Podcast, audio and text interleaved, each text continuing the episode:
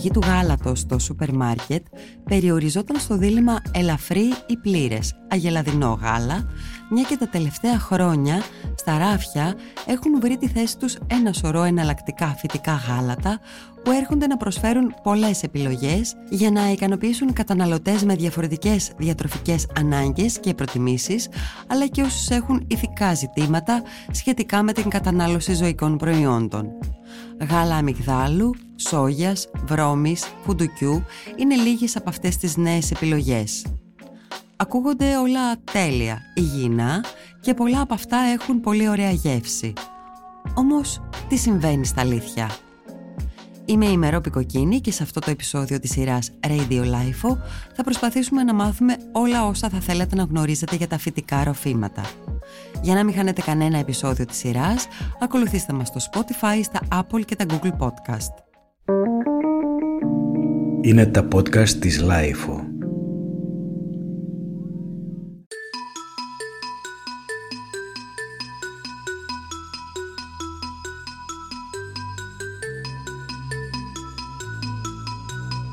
Τα τελευταία αρκετά χρόνια απέκτησα μία δυσανεξία στο αγελαδινό γάλα.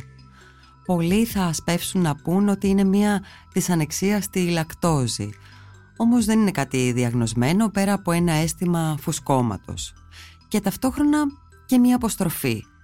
Κυρίως μία αποστροφή θα έλεγα, λόγω της εντατικής κτηνοτροφίας για την παραγωγή γάλακτος και κρέατος, μιας διαδικασίας που είναι φοβερά ενεργοβόρα, κατασπαταλά τους υδάτινους σπόρους, μολύνει με απόβλητα τον υδροφόρο ορίζοντα και συμβάλλει με τις εκπομπές επικίνδυνων αερίων από μεγάλες βιομηχανίες στο φαινόμενο του θερμοκηπίου.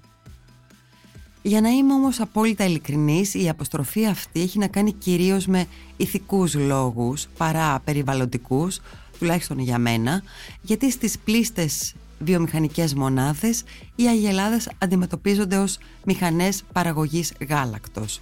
Βομβαρδίζονται με αντιβιωτικά και ζουν σε φρικτές συνθήκες.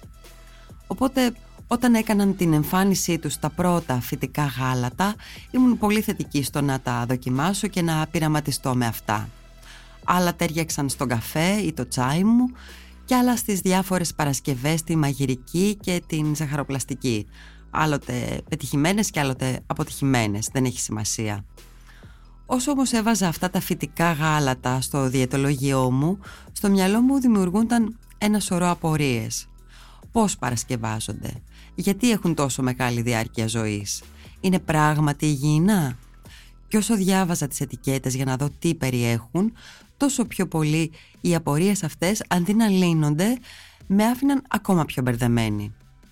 Προσπαθώντας λοιπόν να βγάλω άκρη με το τι συμβαίνει ακριβώς με αυτά που αποκαλούμε φυτικά γάλατα, έψαξα και βρήκα την ε, κυρία Ανδριάνα Καλιόρα, καθηγήτρια της επιστήμης των τροφίμων και της διατροφής του ανθρώπου στο Χαροκόπιο Πανεπιστήμιο, για να της ζητήσω τα φώτα της ως επιστήμονα.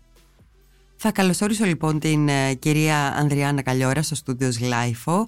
Αγαπητή Ανδριάννα, ευχαριστούμε πολύ που είσαι εδώ σήμερα για να μας λύσεις όλες τις απορίες. Να σας ευχαριστήσω πάρα πολύ για την ε, πρόσκληση γιατί νομίζω ότι είναι μια καλή ευκαιρία να βάλουμε μερικά πράγματα σε μια σειρά αναφορικά με το γάλα και τα ροφήματα.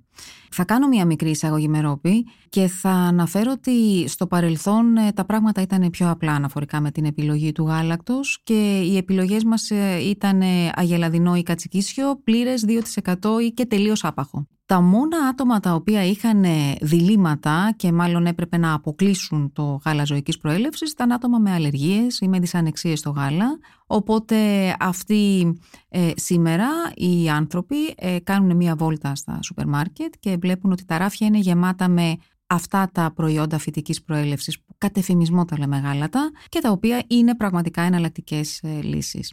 Νομίζω ότι το πρώτο το οποίο θα πρέπει να συζητήσουμε και εγώ το, το βάζω σαν προτεραιότητα είναι τι είναι αυτό το φυτικό γάλα και μετά πώς παρασκευάζεται αυτό το φυτικό γάλα. Μπορείς να μας διαφωτίσεις λοιπόν τι, ε, σχετικά με το τι γνωρίζουμε για τον τρόπο παραγωγής αυτών των, ε, των προϊόντων που βλέπουμε στα σούπερ μάρκετ, ας πούμε, εκεί που, που πάει ο περισσότερος κόσμος για να ψωνίσει. Καταρχάς το φυτικό γάλα, ξαναλέω, είναι μια ε, επιλογή για άτομα που δεν θέλουν ή που δεν μπορούν να πίνουν το γάλα ζωικής, το παραδοσιακό γαλακτοκομικό γάλα. Είτε είναι από πρόπατο, είτε είναι από κατσίκες, είτε είναι από αγελάδες. Δεν είναι κάτι καινούριο το φυτικό αυτό προϊόν, αυτό το ξέρουμε από πολύ παλιά. Για παράδειγμα το γάλα καρύδας, ε, χρησιμοποιείται στην Ινδία και στην Νοτιοανατολική Ασία από πολύ παλιά ή το γάλα σόγιας το χρονολογούμε στο 1365 στην ε, Κίνα. Άρα δεν είναι κάτι καινούριο και ως προς ε, τον τρόπο παραγωγής. Πώς γίνεται όμως αυτή η παραγωγή;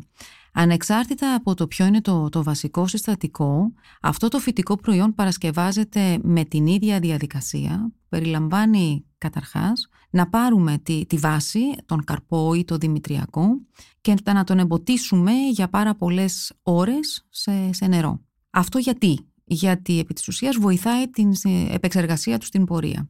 Στη συνέχεια φτιάχνουμε έναν ε, πολτό και ο πολτός αυτός είναι που αναμειγνύεται, που διαλυτοποιείται ουσιαστικά μέσα σε όγκο νερού τόσο ώστε να συζητάμε για ένα ρόφημα το οποίο με διάφορες άλλες προστίκες θα μοιάζει στη συνέχεια με το γάλα το οποίο ξέρουμε και είναι το ζωικής ε, προέλευσης. Να σας πω ότι αυτός ο πολτός απαντά στο τελικό προϊόν σε μία ποσότητα από 2 10% σε σχέση με το τελικό προϊόν. Επομένως θα πρέπει να ξεκαθαρίσουμε ότι δεν μιλάμε για ένα προϊόν το οποίο είναι 100% ο πολτός από τον καρπό ή το δημητριακό. Τώρα, για να φτάσουμε να, να μιλάμε για ένα ρόφημα το οποίο έχει θρεπτική αξία, προφανώς θα πρέπει η βιομηχανία να προσθέσει μέσα σε αυτό το τελικό προϊόν και κάποια έξτρα στοιχεία, όπως βιταμίνες, κάποια μεταλλικά στοιχεία, ενδεχομένως και λίπος και φυσικά σάκχαρα. Οι βιομηχανίες προσθέτουν για να είναι αποδεκτό αρκετά σάκχαρα ή όχι. Υπάρχουν και προϊόντα τα οποία είναι sugar uh, no zero. sugar added. No ναι. sugars. Ναι. Χωρίς προσθήκη ζάχαρης, έτσι. Δεν ξέρω γιατί το είπα στα ναι, αγγλικά ναι, τώρα. Ναι, ναι, χωρίς ζάχαρη. γιατί το γράφεις στην ετικέτα. Άρα αυτό που μας λες Ανδριάννα είναι ότι το ποσοστό που υπάρχει μέσα στο τελικό προϊόν είναι τόσο μικρό ώστε δεν υπάρχει, δεν, δεν, δεν υπάρχει και θρεπτική αξία ε, μέσα σε αυτό το προϊόν. Υπάρχει θρεπτική αξία η οποία ε, τελικά ε, επιτυγχάνεται και με την προσθήκη άλλων συστατικών. Ε, αυτό που λέω είναι ότι θα πρέπει να μην ε, ε, παραπλανά η, η ονομασία γάλα, αυτή η ετικέτα γάλα των καταναλωτή, ότι εδώ έχουμε ένα προϊόν ισοδύναμο σε θρεπτική αξία με το γάλα ζωικής προέλευσης. Ίσως έχει νόημα να, να κάνουμε τώρα αυτή τη σύγκριση για να καταλάβει ο κόσμος ποιες είναι οι διαφορές ανάμεσα στα δύο. Εγώ ανήκω σε μια γενιά που μεγάλωσα ακούγοντας τους γονείς μου να μου λένε πιες το γάλα σου για να έχεις γερά κόκαλα για να μεγαλώσεις. Τώρα βλέπουμε οι διατροφικές συνήθειες να αλλάζουν έτσι, δηλαδή και εγώ η ίδια μπορεί να μην είμαι vegan αλλά έχω ξεκινήσει να σκέφτομαι διαφορετικά ως προς την υπερκατανάλωση διαφόρων ζωικών προϊόντων. Αλλά ας επιστρέψουμε σε αυτή τη σύγκριση που έλεγες ότι θα χρειαστεί να κάνουμε ανάμεσα στη ζωικής και φυτικής προέλευσης γάλατα. Θα προσπαθήσω να είμαι πολύ δίκαιη και για τα δύο αυτά προϊόντα γιατί ε, πραγματικά έχουν θέση στο, στο τραπέζι της οικογένειας το καθένα ξεχωριστή. Και θα ξεκινήσω λέγοντας για το γάλα ζωικής προέλευσης που κατά κανόνα μιλάμε για το αγελαδινό μερόπι. Οι περισσότεροι αγελαδινό ε, αγοράζουν και καταναλώνουν με εξαιρέσεις κάποιους που ε, αγοράζουν κατσικίσιο. Όταν κάνουν την επιλογή του, του προϊόντος ζωικής προέλευσης πάντα έτσι. Θα ξεκινήσω λέγοντας ότι το γάλα όπως μεγαλώσαμε εμείς είναι γάλα. Δεν έχει επεξεργασία, δεν προστίθεται κάτι η τεχνολογία που, που χρησιμοποιούμε είναι μια τεχνολογία που απλά εξασφαλίζει τη, το food safety, την ασφάλεια. Ε; Δηλαδή αυτό που κάνει κανείς είναι απλά να προστατεύσει τον καταναλωτή από επιβλαβή βακτήρια. Άρα εδώ το προϊόν είναι λιγότερο επεξεργασμένο. Δεν προστίθενται, δεν αφαιρούνται σημαντικά πράγματα. Ε; είναι γάλα αυτό που παίρνεις. Αυτό που, που ανέφερες πριν ότι μεγαλώσαμε με τους γονείς να μας λένε πιες το γάλα σου γιατί μόνο καλό έχει κανείς ε, από αυτή τη συνήθεια είναι και μια αλήθεια, τουλάχιστον για την παιδική ηλικία, είναι πάρα πολύ σημαντικό ε, να πίνεις ένα γάλα ζωικής ε, προέλευσης. Γιατί; Γιατί είναι πάρα πολύ πλούσιο σε βιταμίνες, είναι πλούσιο σε ασβέστιο και άλλα ίχνοστοιχεία και γιατί περιέχει πρωτεΐνη υψηλής βιολογικής αξίας. Και, και η σύγκριση με τα γάλατα φυτικής προέλευσης; Ναι, αυτό είναι, είναι λογικό να το κάνουμε ε, για να καταλάβει και ο καταναλωτής ακριβώς ποιες είναι οι ε, διαφορές, ποια είναι τα ωφέλη από την κάθε περίπτωση και ποιες είναι και οι ανησυχίες από κάθε ε, ένα προϊόν. Το γάλα όπως εμείς μεγαλώσαμε περιέχει ένα συστατικό γάλα. Δεν προστίθεται τίποτα, είναι φυσικό και η μόνη τεχνολογία που χρησιμοποιείται είναι αυτή που αφορά στην αφαίρεση επιβλαβών βακτηρίων, οπότε κάθε φρέσκο μπουκάλι είναι σίγουρα safe, έτσι, είναι ασφαλές και περιέχει γάλα. Επίσης, μιλώντας για το ζωικής προέλευσης, θα πρέπει να, να κάνουμε την παραδοχή ότι είναι μια εξαιρετική πηγή ασβεστίου, λιποδιαλυτών βιταμινών αλλά και υδατοδιαλυτών, της B2 και της B12, ψευδαργύρου και φωσφορικών ε, αλάτων που όλα χρειάζονται στο σώμα μας προκειμένου να έχουμε καλή υγεία, ανάπτυξη κυτάρων, ισχυρό νοσοποιητικό και επούλωση πληγών. Να μην ξεχάσουμε βέβαια να, να αναφέρουμε ότι το αγελαδινό ε, γάλα είναι και μια εξαιρετική πηγή πρωτεΐνης, η οποία είναι πολύ σημαντική για την αποκατάσταση και την ανάπτυξη των μειών. Όμως από την άλλη και τα φυτικά αυτά προϊόντα, όπως κατεφημισμό είπαμε τα λέμε γάλα, ε, έχουν τα, τα ωφέλη τους. Θα αναφέρω καταρχάς ότι είναι χαμηλότερα σε κορεσμένα λιπαρά και θερμίδες από το αγελαδινό και παρέχουν ε, πολλά από αυτά τα μικροσυστατικά, τα ευεργετικά που υπάρχουν στα φυτά. Ως προς το περιβαλλοντικό αποτύπωμα, μια γενική παραδοχή που μπορούμε να κάνουμε είναι ότι αυτά τα προϊόντα απαιτούν λιγότερη γη, λιγότερο νερό, λιγότερο λίπασμα και ενέργεια από ότι το αγελαδινό, αλλά αυτό μπορούμε να το συζητήσουμε και λίγο στη συνέχεια αν θέλεις. Φυσικά θα πρέπει να, να πούμε ότι είναι μια επιλογή που διασφαλίζει ότι δεν βλάπτεις τα ζώα, ε, άρα είναι πολύ φιλική για αυτούς τους φίλους μας, τα ζώα. Και ένα άλλο πλεονέκτημα είναι ότι συνήθως έχουν μεγαλύτερη διάρκεια ζωής από τα γαλακτοκομικά και δεν χρειάζεται να τα έχεις στο ψυγείο σου πριν από τη χρήση. Τώρα αυτό είναι ένα πολύ μεγάλο πλεονέκτημα που πρέπει να αναφέρουμε εδώ γιατί η μεγαλύτερη διάρκεια ζωής σημαίνει ότι ο λιανοπολιτής έχει περισσότερο χρόνο για να πουλήσει το προϊόν, γεγονός που συμβάλλει και στη μείωση της πατάλης των τροφίμων. Οπότε για το περιβάλλον μιλώντας έχουμε άλλο ένα όφελος. Από την άλλη, η κάθε μία από τις δύο αυτές περιπτώσεις, το αγελαδινό και τα ροφήματα φυτικής προέλευσης έχουν και κάποια στοιχεία, κάποια σημεία τα οποία προκαλούν τις ε, ανησυχίες. Ε, μιλώντας για τα ζωικής προέλευσης θα πρέπει να σου πω ότι το πρώτο που μπορεί να σκεφτεί κανείς είναι ότι αυτά σε κάποιο ποσοστό μπορεί να προκαλούν ε, αλλεργίες. Ε, θα σου αναφέρω ότι η πιο συχνή αλλεργία στα βρέφη ε, είναι η αλλεργία στην πρωτεΐνη του αγελαδινού γάλακτος. Το δεύτερο πρόβλημα που αναφέρει κανείς μιλώντας για τα ζωικής προέλευσης είναι η δυσανεξία στη λακτόζη. Δεν είναι περίεργο να αναφέρουμε ότι περίπου το 70% του παγκόσμιου ενήλικου πληθυσμού έχει σε κάποιο βαθμό δυσανεξία στη λακτόζη, που σημαίνει ότι επειδή ακριβώς δεν παράγει το ένζυμο λακτάση για να διασπάσει τη, τη λακτόζη, έχει αυτή τη δυσφορία μετά από την κατανάλωση γάλακτος ζωικής προέλευσης. Φυσικά υπάρχουν οι περιβαλλοντικές ανησυχίες, καθώς οι αγελάδες αυξάνουν την εκπομπή αερίων και απαιτούν γη και πόρους προκειμένου να υπάρχουν και να μας δώσουν το γάλα τους και φυσικά τα αντιβιωτικά και τα φυτοφάρμακα που διαρκώς ακούμε ότι ενδεχομένως να περνούν στο γάλα το οποίο καταναλώνουμε είναι μια ανησυχία αν και ακόμη δεν έχουμε ε, ένα σημαντικό αριθμό μελετών ώστε να μπορούμε ε, να ε, τεκμηριώσουμε και οποιαδήποτε αγωνία αναφορικά με την κατανάλωσή τους. Αυτά λοιπόν όλα τα, τα προβλήματα δεν απαντούν στα ροφήματα τα οποία ε, προέρχονται από καρπούς ή δημητριακά, που έχουν όμως και ε, αυτά ενδεχομένως κάποια σημεία που πρέπει να προσέχουμε. Το ένα σημείο που πρέπει κανείς να προσέχει είναι ότι καταρχάς μιλάμε για προϊόντα τα οποία δεν είναι φυσικά όταν απλώνεις το χέρι σου στο ράφι του σούπερ μάρκετ και αγοράζεις ένα τέτοιο. Στην πράξη μιλάμε για ultra processed προϊόντα. Ανέφερα προηγούμενα ότι το γάλα της Αγελάδας όταν απλώνεις το χέρι και παίρνεις το, το, το κουτί από το σούπερ μάρκετ είναι γάλα. Δεν έχει επεξεργασίες.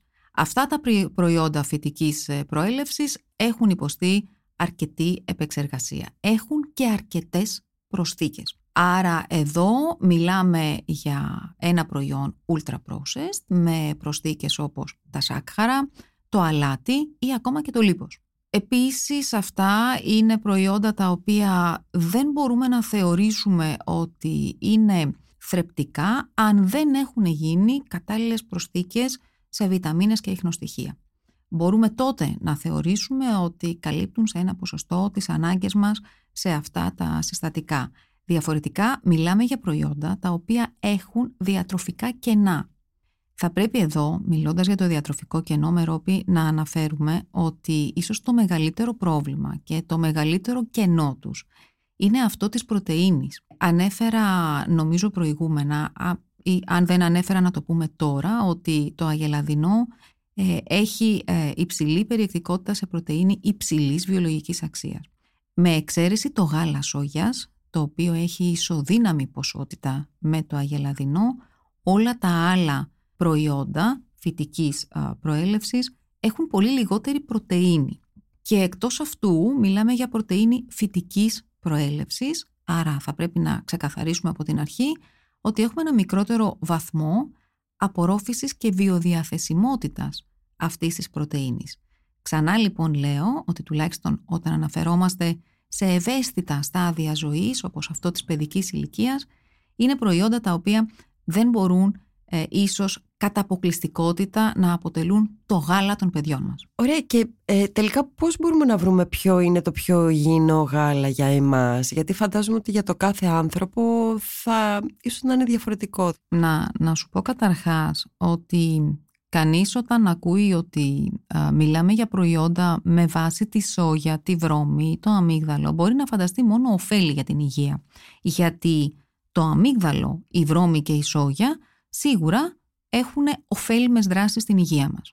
Όμως ξαναπηγαίνω στην πρώτη παρατήρηση που κάναμε ότι σε αυτό το τελικό προϊόν που παίρνει κανείς από το ράφι του σούπερ μάρκετ απαντά μόνο το 2-10% από την βάση, ε, από το, το αμύγδαλο, το δημητριακό ή οποιοδήποτε τέλος πάντων άλλο καρπό. Στην πραγματικότητα λοιπόν, αν πάρεις ε, ένα τέτοιο προϊόν που έχει 2% από το αμύγδαλο, είναι σαν να τρως ε, περίπου ένα με δύο ομά αμύγδαλα σε 100 γραμμάρια από το ρόφημά σου. Άρα θα πρέπει να καταλάβουμε ότι όλα αυτά τα ωφέλη που έχει ο καρπός μόνος του ή το δημητριακό αντίστοιχα δεν αντανακλούν στο τελικό προϊόν. Θα πρέπει λοιπόν να είμαστε πραγματικά πάρα πολύ προσεκτικοί στο ποιο είναι το καλύτερο για εμάς. Δεν θα σου κάνουμε ε, σημαντικές αναφορές στο ζωικής προέλευσης γιατί λίγο ως πολύ είπαμε ότι εδώ προσέχουμε τη λακτόζη, αν έχουμε πρόβλημα ή αν έχουμε πρόβλημα στην πρωτεΐνη, κάποια αλλεργία ίσως στην πρωτεΐνη του αγελαδινού. Και θα σε πάω κατευθείαν να σου πω ότι το γάλα σόγιας είναι η περίπτωση που δεν περιέχει λακτόζη, είναι πλούσιο σε ασβέστιο και πρωτεΐνες και φτωχό σε κορεσμένα λιπαρά. Επομένως μπορεί να είναι μία επιλογή όταν θέλουμε να αποφύγουμε τη λακτόζη, όμως θα πρέπει να, να έχουμε υπόψη μας ότι δεν μπορεί να είναι μία επιλογή όταν γενικώς εμφανίζουμε αλλεργίες, γιατί και αυτό κατηγορείται για ε, αλλεργίες και έχει ένα υψηλό βαθμό αντιγονικότητας. Από την άλλη το γάλα βρώμης είναι πλούσιο σε φυτικές σύνες, ε, περιέχει φιλικό οξύ, περιέχει βιταμίνη ε και αυτά τα αντιοξυδοτικά μικροσυστατικά τα οποία υπάρχουν στη, στη βρώμη και είναι ευεργετικά για την υγεία του ανθρώπου. Επομένως, θεωρητικά μπορεί να προστατεύσει από την εμφάνιση καρδιαγκιακών παθήσεων, μπορεί να προστατεύσει ακόμα και από την εμφάνιση κάποιων μορφών καρκίνου. Είναι μια περίπτωση καλή για αυτούς που δεν ανέχονται τη λακτόζη ή για αυτούς που προσέχουν πάρα πολύ τα επίπεδα της χολυστερόλης γιατί φαίνεται να υπάρχει ε, πρόβλημα. Ε, έχει χαμηλή περιεκτικότητα σε κορεσμένα λίπη, όμως δεν μπορούμε να πούμε ότι αυτά μπορεί να τα καταναλώνει ένας άνθρωπος ο οποίος έχει μια δυσανεξία στη γλουτένη ή κοιλιοκάκι, γιατί περιέχουν έστω και μικρές ποσότητες από γλουτένη. Τώρα, το γάλα ρυζιού ε, παραδοσιακά το φτιάχνουν από ρύζι χωρίς ζάχαρη γενικά. Είναι όμως πολύ χαμηλής περιεκτικότητας σε ασβέστιο, είναι πολύ χαμηλής περιεκτικότητας και σε πρωτεΐνες. Είναι μια επιλογή για όσους έχουν δυσανεξία στα γαλακτοκομικά, όμως δεν είναι μια πολύ καλή επιλογή για όσους προσπαθούν να ρυθμίσουν το σωματικό βάρος, γιατί ε, έχει αρκετά υψηλή περιεκτικότητα σε υδατάνθρακες. Και το γάλα αμυγδάλου τώρα, το οποίο είναι πάρα πολύ δημοφιλές ε, και αυτό μπορεί να είναι μια επιλογή γιατί δεν περιέχει χολυστερόλη, δεν περιέχει λιπαρά, δεν περιέχει λακτόζη. Από την άλλη περιέχει αντιοξυδοτικά μικροσυστατικά και περιέχει και την ε, βιταμίνη ε, όμως και εδώ να πούμε ότι περιέχει πολύ μικρή ποσότητα πρωτεΐνης, σίγουρα πολύ μικρότερη από το αγελαδινό, επομένως Μερόπη θα πρέπει να επιλέγουμε το καλύτερο με βάση την κατάσταση της υγείας μας και τους στόχους που έχουμε στα θρεπτικά συστατικά. Αν δηλαδή θα πρέπει να προσλαμβάνουμε τροφές οι οποίες είναι πλούσιες σε πρωτεΐνη ή πλούσιες σε ασβέστιο ή σε βιταμίνη ε, αυτά να είναι ουσιαστικά και τα κριτήρια για να επιλέγουμε το κατάλληλο προϊόν. Πες μας τι συμβαίνει με όλα τα συντηρητικά που περιέχουν τα, τα φυτικά ροφήματα. Αυτά τα, τα ροφήματα επαναλαμβάνω ότι είναι προϊόντα τα οποία πρέπει να μοιάζουν με το γάλα το οποίο γνωρίζουμε. Επομένως θα πρέπει το χρώμα, η πυκνότητα, και σε κάποιο βαθμό και η γεύση να, να μοιάζει με το γάλα το οποίο χρησιμοποιήσαμε εμείς ως παιδιά για να μπορέσουμε να το πάρουμε ως ενήλικες καταναλωτές. Σε αυτήν τη, τη διαδικασία υπάρχουν συστατικά όπως είναι η καραγενάνη, η οποία τι είναι, είναι ένας παράγοντας πύκνωσης, ένας γαλακτοματοποιητής που απαντά σε αυτά τα προϊόντα φυτικής προέλευσης και που για παράδειγμα αυτό το συγκεκριμένο συστατικό ενοχοποιείται για τη φλεγμονή στον πεπτικό σωλήνα και σε κάποιες μελέτες σε πειραματόζωα ακόμα και για καρκίνο του παχαίου σεντέρου. Επομένως, ναι, είναι μια περίπτωση συστατικού που ενδεχομένως θα πρέπει να την αναζητούμε όταν αγοράζουμε ένα τέτοιο προϊόν και να μην επιλέγουμε αυτό το προϊόν. Μάλιστα. Πολύ καλό tip. Μας βοηθάς πάρα πολύ με όλα αυτά που, που μας λες. Άρα για να συνοψίσουμε, τι να προσέχουμε, τι να κοιτάμε όταν αγοράζουμε φυτικά ροφήματα από το σούπερ μάρκετ, τι να κοιτάμε στα συστατικά; Θα πρέπει καταρχάς να προσέχουμε πάρα πολύ την περιεκτικότητα σε σάκχαρα. Ε, τη στιγμή που, που κάνουμε την επιλογή ε, ενός τέτοιου προϊόντος με ε, πρόθεση να κάνουμε μια υγιεινή επιλογή για εμάς και την οικογένειά μας, τα σάκχαρα να ξέρετε ότι μπορεί να είναι εξαιρετικά επιβλαβή γιατί αυτά είναι που ενοχοποιούνται για την εμφάνιση του φαινότυπου του υπέρβαρου, του παχύσαρκου, για την εμφάνιση του διαβήτη τύπου 2. Επομένως, το να ε, επιλέγουμε προϊόντα τα οποία έχουν από ελάχιστα έως μηδέν σάκαρα είναι το πρώτο που πρέπει κανείς να κοιτάζει. Το δεύτερο που έχει νόημα να κοιτάζει κανείς την ετικέτα είναι αν πραγματικά περιέχει βιταμίνες και ιχνοστοιχεία που θα λέγαμε ότι αυξάνουν τη θρεπτική αξία ενός τέτοιου ροφήματος. Χωρίς αυτά μιλάμε απλά για σακχαρούχα προϊόντα σχεδόν ισοδύναμα με τα αναψυκτικά. Επομένως, τα σάκχαρα και η περιεκτικότητα σε βιταμίνες και ιχνοστοιχεία είναι αυτά τα οποία πρέπει ο καταναλωτής να κοιτάζει σε μία ετικέτα. Ανδριάννη, σε ευχαριστούμε πάρα πολύ για όλα.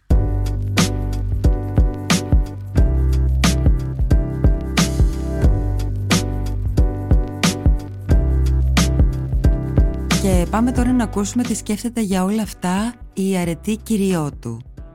Η αρετή κυριότου είναι δημιουργός του Wild Souls, ενός εργαστηρίου και πανέμορφου χώρου που βρίσκεται στην Οδό Βουλής, στο κέντρο και κανείς μπορεί να βρει βούτυρα ξηρών καρπών και ένα πολύ ενδιαφέρον plant-based μενού. Ε, αλλά έχω εδώ μαζί μου την Αρετή, οπότε Αρετή θέλεις να μου πεις ε, λίγα ναι. πράγματα παραπάνω για το Wild Souls; Ναι, βεβαίως. Ε, για εμάς το Wild Souls είναι μια φιλοσοφία ζωής ε, που αφορά τη διατροφή μας, την αγάπη μας στα ζώα, αλλά και την αγάπη μας στο περιβάλλον. Και έχουμε την ευκαιρία μέσα από τα καταστήματά μας ε, σε Αθήνα και Θεσσαλονίκη και μέσα από το online κατάστημά μας ε, να μεταφέρουμε σε όλο τον κόσμο το wild μήνυμά μας και μάλιστα τώρα έχουμε την ευκαιρία να διαδίδουμε το μήνυμά μας μέσα από το νέο μας κατάστημα στο Ντουμπάι και είμαστε πάρα πάρα πολύ χαρούμενοι γι' αυτό. Ναι, ναι, ναι. Ε, ουσιαστικά είμαστε ένα εργαστήριο που φτιάχνουμε ταχύνια, βούτυρα ξερών καρπών, φυσικό βούτυρα, μυθαλοβούτυρα, φτιάχνουμε μαρμελάδες, χαλβάδες και είναι όλα χωρίς ζάχαρη, χωρίς φοινικέλαιο, χωρίς συντηρητικά, με εξαιρετική πρώτη ύλη και φυσικά το plant-based μενού που έτσι ολοκληρώνει το concept μας και βασίζεται και αυτό στα, στα προϊόντα μας και φυσικά σε εξαιρετικές πρώτες ύλες, φρούτα, λαχανικά κλπ. Είναι το ε, τέλειος όλες αυτές οι αλοιφές ε, ξηρών καρπών είναι φανταστικές, έχω δοκιμάσει. Και διόρθωσε με αν κάνω λάθος αλλά στο Wild Souls η, ε, μιας είναι και το θέμα μας αυτό τώρα οι επιλογές ε, προσθήκη γάλατος στον καφέ στα smoothies και τα λοιπά είναι μόνο σε φυτικής προέλευσης γάλα, σωστά; Ναι, ε, από τότε που ανοίξαμε πριν τέσσερα χρόνια που ακόμα τότε δεν ήταν και τόσο διαδεδομένα τα φυτικά ροφήματα ε, εμείς είχαμε επιλέξει να είμαστε πιστοί στη φιλοσοφία μας και να μην έχουμε καθόλου ε, ζωικό γάλα.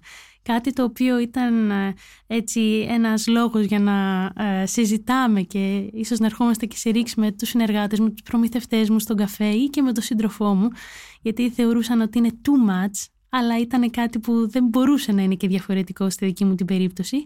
Και η αλήθεια είναι ότι από την αρχή που άνοιξε το μαγαζί, ε, ο κόσμος, παρότι ο καφές είναι κάτι πολύ προσωπικό, που το πίνεις με ένα πολύ συγκεκριμένο τρόπο, που το λαχταράς να, να το πάρεις το πρωί, ήταν πάρα πολύ ανοιχτή στην πρότασή μας να το πιούνε με ένα γάλα μυγδάλου ή με ένα γάλα βρώμης και είναι ελάχιστες ε, οι φορές που έφυγε κόσμος χωρίς να πάρει γάλα ακριβώς επειδή δεν είχαμε ζωικό γάλα και μάλιστα τις περισσότερες φορές ο κόσμος επέστρεφε για να ξαναφύγει τον ίδιο γάλα που του είχαμε προτείνει, τον ίδιο καφέ που του είχαμε προτείνει. Το άλλο που κάναμε από την αρχή πάλι του, του Wild Souls είναι ότι φτιάχναμε γάλατα ημέρας. Και είναι πάρα πολύ ενδιαφέρον να πάρω. Δηλαδή, φτιάχνετε ναι. το, το δικό σας γάλα; Ναι, ναι, ναι. Φτιάχναμε κάθε μέρα γάλα μυγδάλου, γάλα κάσιου, γάλα φουντουκιού, γάλα σουσαμιού. Και είναι πολύ ενδιαφέρον να παρακολουθήσεις πώς χρόνο με το χρόνο. Στην αρχή τα καταναλώναμε μόνοι μας, μετά πουλούσαμε τέσσερα, μετά δέκα και τώρα βλέπεις ότι ο κόσμος το έχει βάλει στην καθημερινότητά του, στο πρόγραμμά του θα αλλάξει τη διαδρομή του, θα καθυστερήσει να κάνει μια δουλειά του και όλα αυτά για να φτάσει στο μαγαζί και να πάρει το γάλα του.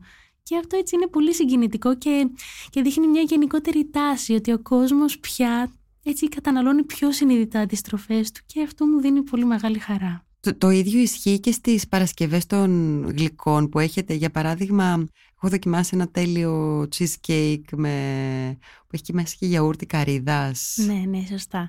Ναι, ας πούμε για το cheesecake μας, για τη βάση του θα χρησιμοποιήσουμε γάλα μυγδάλου και για την κρέμα του θα χρησιμοποιήσουμε γιαούρτι καρύδας. Αλλά γενικότερα για όλες μας τις Παρασκευές ε, θα χρησιμοποιήσουμε κάποιο γάλα και κάποιο βούτυρο ξηρών καρπών. Ε, στα σμούθις μας θα μπουν πάλι τα γάλατά μας, στα μπισκότα, στα κέικ που φτιάχνουμε, στη μαγιονέζα μας, ε, σε, σε έναν ε, πουρέ γλυκοπατάτας που έχουμε αυτή την περίοδο.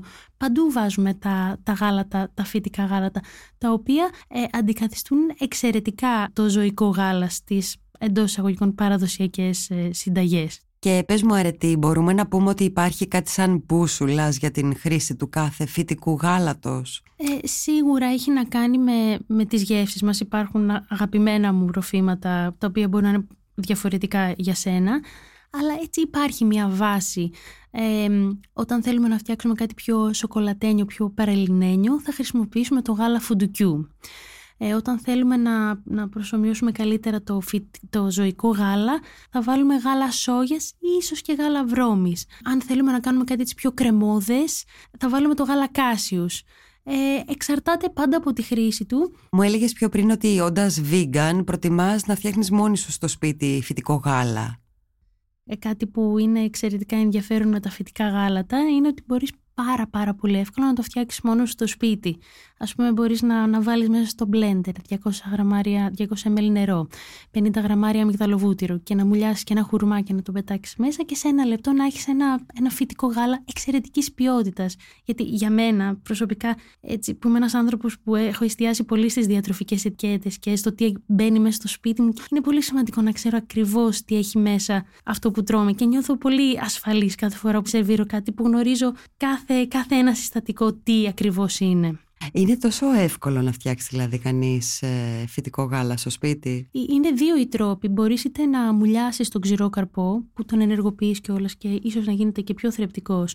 Και αφού τον μουλιάσεις σε νερό, μετά να τον μπλεντάρεις και ε, μετά να τον τσουρώσεις κιόλας ή ακόμα πιο απλά εγώ προσωπικά ακολουθώ αυτόν τον τρόπο γιατί έχω, έχω πρόσβαση σε βούτυρα ξένων κρεπών και μου είναι πολύ πιο εύκολο να βάλεις μία κουταλιά βούτυρο, λίγο γάλα και ένα γλυκαντικό όπως είναι ο χουρμάς και να το ετοιμάσεις. Είναι πάρα πάρα πολύ εύκολο. Ή μπορεί να μην βάλεις γλυκαντικό αν δεν θέλεις να είναι γλυκό. Καθόλου, φυσικά, φυσικά. Γιατί πιστεύεις ότι πολλοί κόσμος στρέφεται πλέον, πλέον προς την ε, κατανάλωση φυτικών ροφημάτων. Ε, οι λόγοι είναι τόσο ε, υγείας όσο και ηθική. Όταν γνωρίζουμε ότι ο αντίκτυπος στο περιβάλλον από την παρασκευή ε, φυτικών ροφημάτων είναι ελάχιστος σε σχέση με την παραγωγή ε, της ε, βιομηχανίας γάλακτος, καταλαβαίνεις ότι αυτό είναι ένα αρκετά σημαντικό κομμάτι. Έβλεπα πρόσφατα και ένα ντοκιμαντέρ στο Netflix ότι είσαι ό,τι τρως και εκεί δίνει κάποιες πληροφορίες που σε σοκάρουν.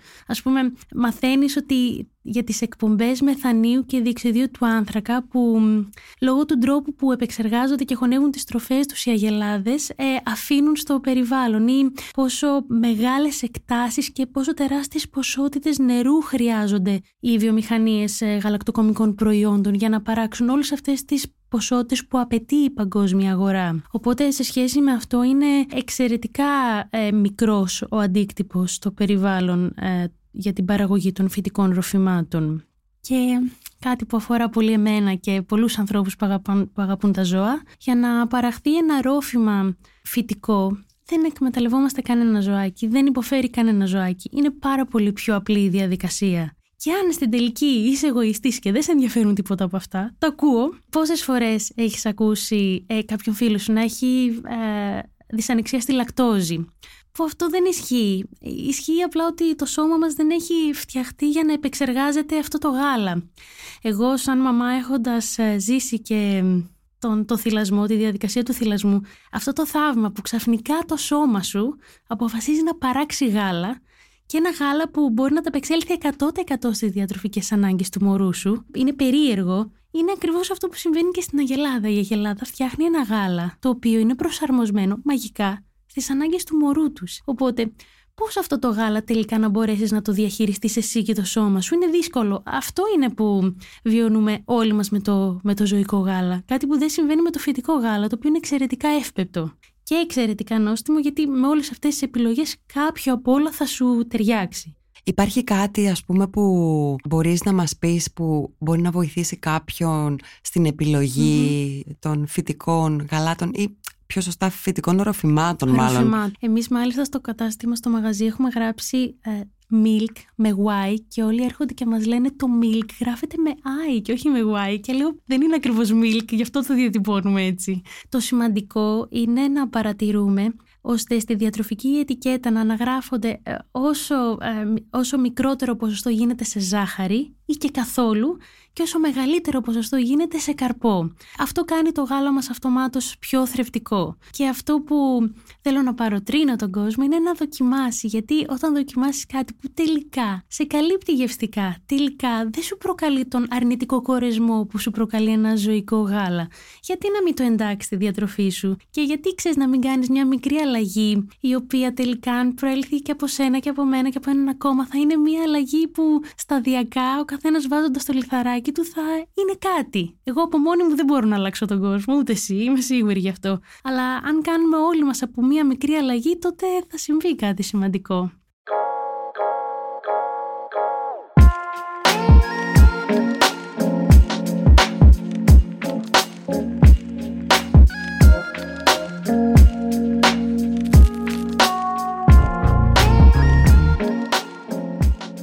Συνοψίζοντας θα έλεγα ότι η επιλογή μεταξύ κατανάλωσης ή μη φυτικών οροφημάτων είναι ένα θέμα που συνδέεται με διάφορες πτυχές της ζωής μας όπως η υγεία, η διατροφή, η βιωσιμότητα και η ηθική.